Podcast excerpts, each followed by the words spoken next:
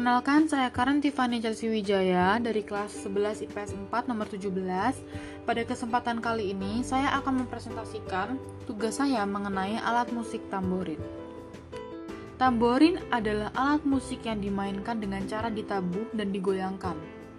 Terbuat dari bingkai kayu bundar yang dilengkapi dengan membran pelapis dari kulit sapi atau plastik. Tamborin memiliki kerincingan logam kecil di sekeliling bingkainya yang akan mengeluarkan bunyi gemerincing bila alat musik ini digoyangkan.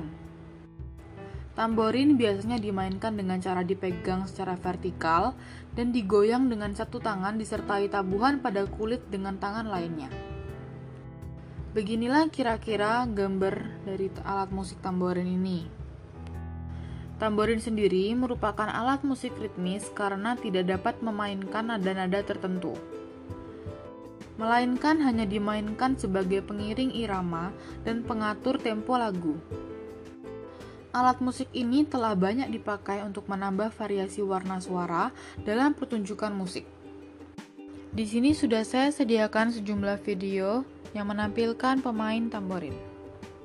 Terima kasih sudah mendengarkan presentasi saya mengenai alat musik tamborin ini. God bless you.